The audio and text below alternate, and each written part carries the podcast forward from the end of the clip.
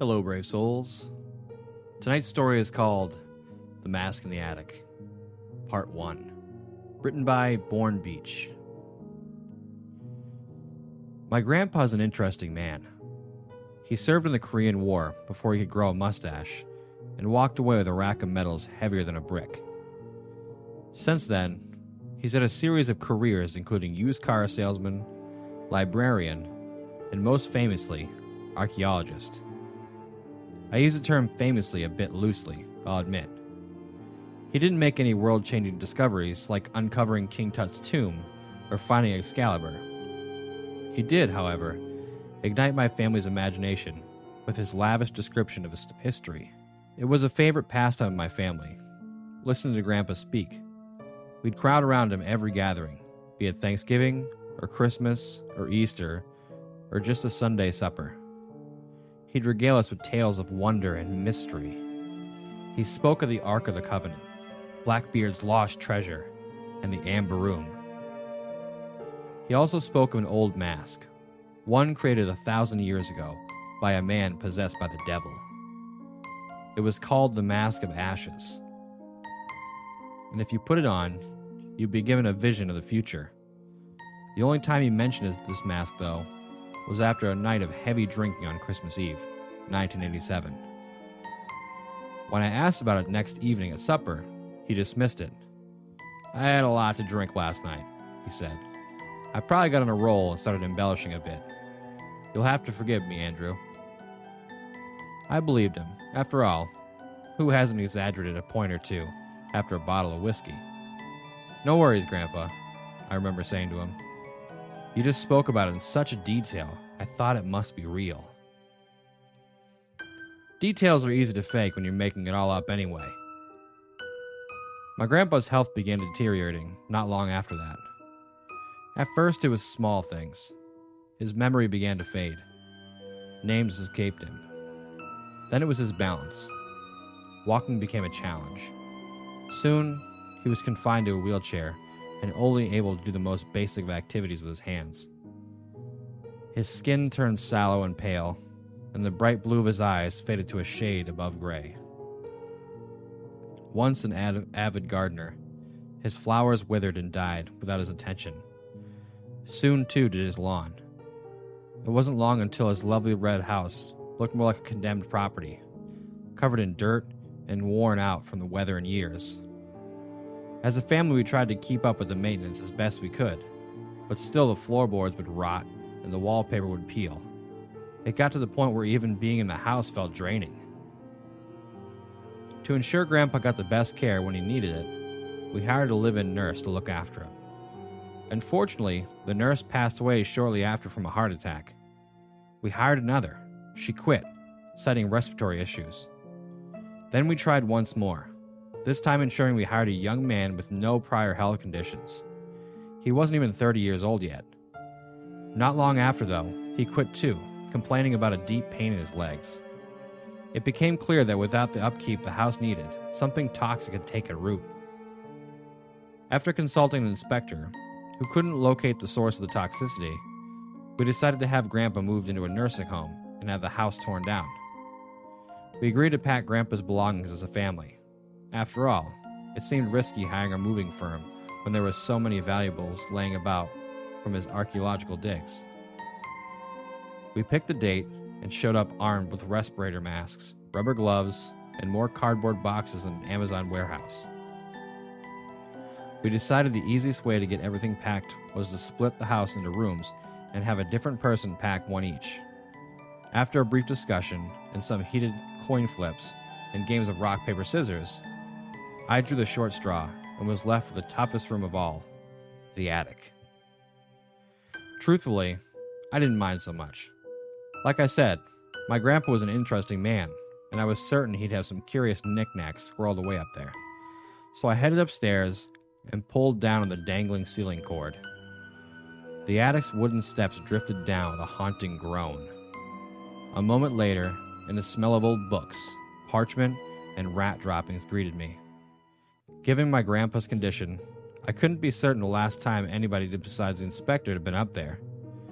If I had to take a guess, though, I'd say it would be well over a decade. I ascended the steps into the attic and squinted as my eyes adjusted to the dim light. It wasn't anything special, very typical as far as attics went, complete with a low, sloped ceiling and plain wooden floors. Boxes had been piled anywhere they could fit, with a tight path winding between them that led to the far side of the room, where a dusty desk sat in the faint sunbeam of a dirty cobweb window. I made my way toward it, figuring working my way from back to front might be the best strategy. That way, as I became more tired, the boxes would be closer to the stairs. I silently thanked my grandpa for already having just about everything already tucked neatly away and resolved to get to work. As I came upon the desk at the far end, I noticed a book open on top of it, besides which was a plain mahogany box. Curious, I investigated. No doubt this was the last project my grandpa had attempted to undertake before his health failed him. The book looked old, older than anything I'd ever seen. Its pages were yellow and curled, and looked to have been penned by hand. It was bound with sinew between two thick leather covers. Creepy, I said, softly brushing my hand over the surface to clear the thick layer of dust. It revealed a page littered with symbols. Whatever language was written and used sharp, jagged characters to denote its alphabet. I'd never seen anything like it. Well, into the box you," I said. Heaving a sigh, I closed the book with a puff of dust and placed it into the packing box next to me. Then I turned my attention to the mahogany container on the desk. Its craftsmanship was excellent. The wood was smooth, a deep brown red, and even up in the attic, where the smell of rat droppings reigned supreme, the box had a rich and clean scent to it. It was plain, though, save for a small metal clasp on its front that originally looked to have been for a lock. I opened it. Inside was a mask, one of plain design. It had two eye holes cut out, as well as several sharp, uneven slits made for the mouth to speak and breathe through. I picked it up and took a closer look. The material the mask was made from looked a bit like dried skin. I pulled off a glove and ran my fingers over it. It certainly felt like dried skin. Probably animal hide, I muttered aloud, not wanting to consider the alternative. After studying it for several more seconds, I decided there was nothing particularly special about it and put it down. It was just an old mask. I consulted the inside of the box, ensuring that I hadn't missed something. It was empty. For my grandpa's last project, this felt oddly anticlimactic. I suppose after a life of so many fantastic stories, I just expected something more significant. I picked the mask back up and tossed it into the mahogany container, then closed the lid with a gentle click of the latch. A memory prodded the edge of my mind. I bit my lip, staring at the plain box, recalling a legend Grandpa told me many years ago. It had been Christmas Eve then. He'd spoken about something called the Mask of Ashes, an object he later insisted he'd made up. I drummed my fingers on the box and my imagination spun to life, recalling the wondrous tale he'd told me of a mask that showed the wearer of the future. This wasn't that. Couldn't be. He'd already admitted the entire story was a drunken farce, and yet. I opened the box. I'm not certain why, but maybe it was a sense of nostalgia mingled with an inability to accept my grandpa had really gone his whole life without any major discoveries. He'd always been such a clever man. I pulled my respirator off of my face and stared at the mask with mounting excitement. Reaching down, I flared open its bottom and brought it over my head, and then slowly placed it on my face. I blinked. In front of me, I saw the dusty desk, my packing box with the book inside, and the mahogany container. Everything looked exactly how it had earlier. Well, I said, with a disappointing laugh, I'm not sure what I was expecting. I reached my hands up to my neck to remove the mask, but then the world began to bleed. I stopped, my heart thundering in my chest. The desk began to warp, and soon both it and cobweb window bled away, pouring into a red soup on the floor. Around me, the high stacked boxes did the same. Soon, I stood in a pool of blood up to my knees, warm and thick and rich with the smell of iron. Incredible, I breathed. Unable to contain my fascination, I took a step forward, and the pool of blood shifted, creating small waves and ripples upon the surface. For several moments, I gazed around in stunned silence, hardly able to believe what I was seeing, what I was feeling. After all this time, Grandpa truly had made a massive discovery. His final project was also his greatest. I had to tell my family. I had to tell the world. This was more than discovering some rusty sword or old treasure. This was something that could change the way we understood the world, history, and religion entirely. This was something unlike anyone had ever seen.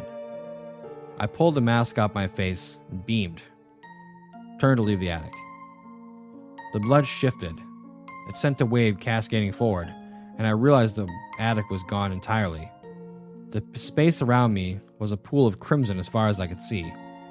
My smile faltered. I looked down at the animal hide mask in my hands and noticed it was gone. I thrashed forward through the blood, moving toward where I knew the attic door ought to be. I held my breath and dived down, running my hands over the ground and trying to find the latch that would release the stairs and free me from this nightmare. The ground was entirely smooth, no latch, no snares. I emerged from the pool with a gasp of air, then shouted and screamed. I called for my father, my sister, my aunt. I called for anybody at all. Do you mind? A voice croaked. I wheeled around in a splash of blood. A great creature, 12 feet tall, loomed before me. Its legs were curved with thick hair in the fashion of a goat, and its four eyes were made of fire. You're making a bit of a scene, it said. We can hear you two circles down. I swallowed my panic both mounting at the sight of this monstrosity and waning at the indifferent casualness of its voice. Uh, who are you? It rose four eyebrows and reached out, clasping me on the shoulder with a f- long fingered hand. It pulled me into a tight squeeze at its side. That's more like it. Name's Lucifer, but you can call me Lou. You're a little late, but we should be able to fit you in. He snapped his fingers and a piece of floating parchment appeared before him. He swiped at it with a finger, and I noticed my name crossed off in a rather dramatic line of fire. That's all four. We're ready to go, he said. Ready to go? I squirmed away from him. This was turning into full blown acid trip territory. Nothing made sense. The attic, I decided, must have been the source of House's toxicity problems.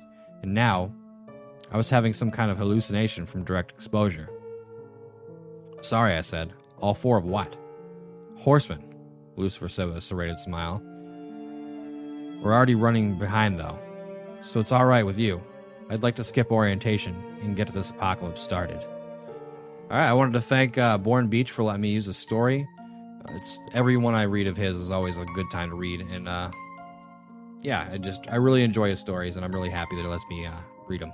Come back next week, and I'll do part two. There's four total so far.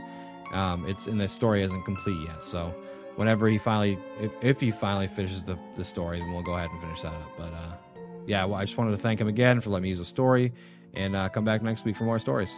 And just remember to always face your fears.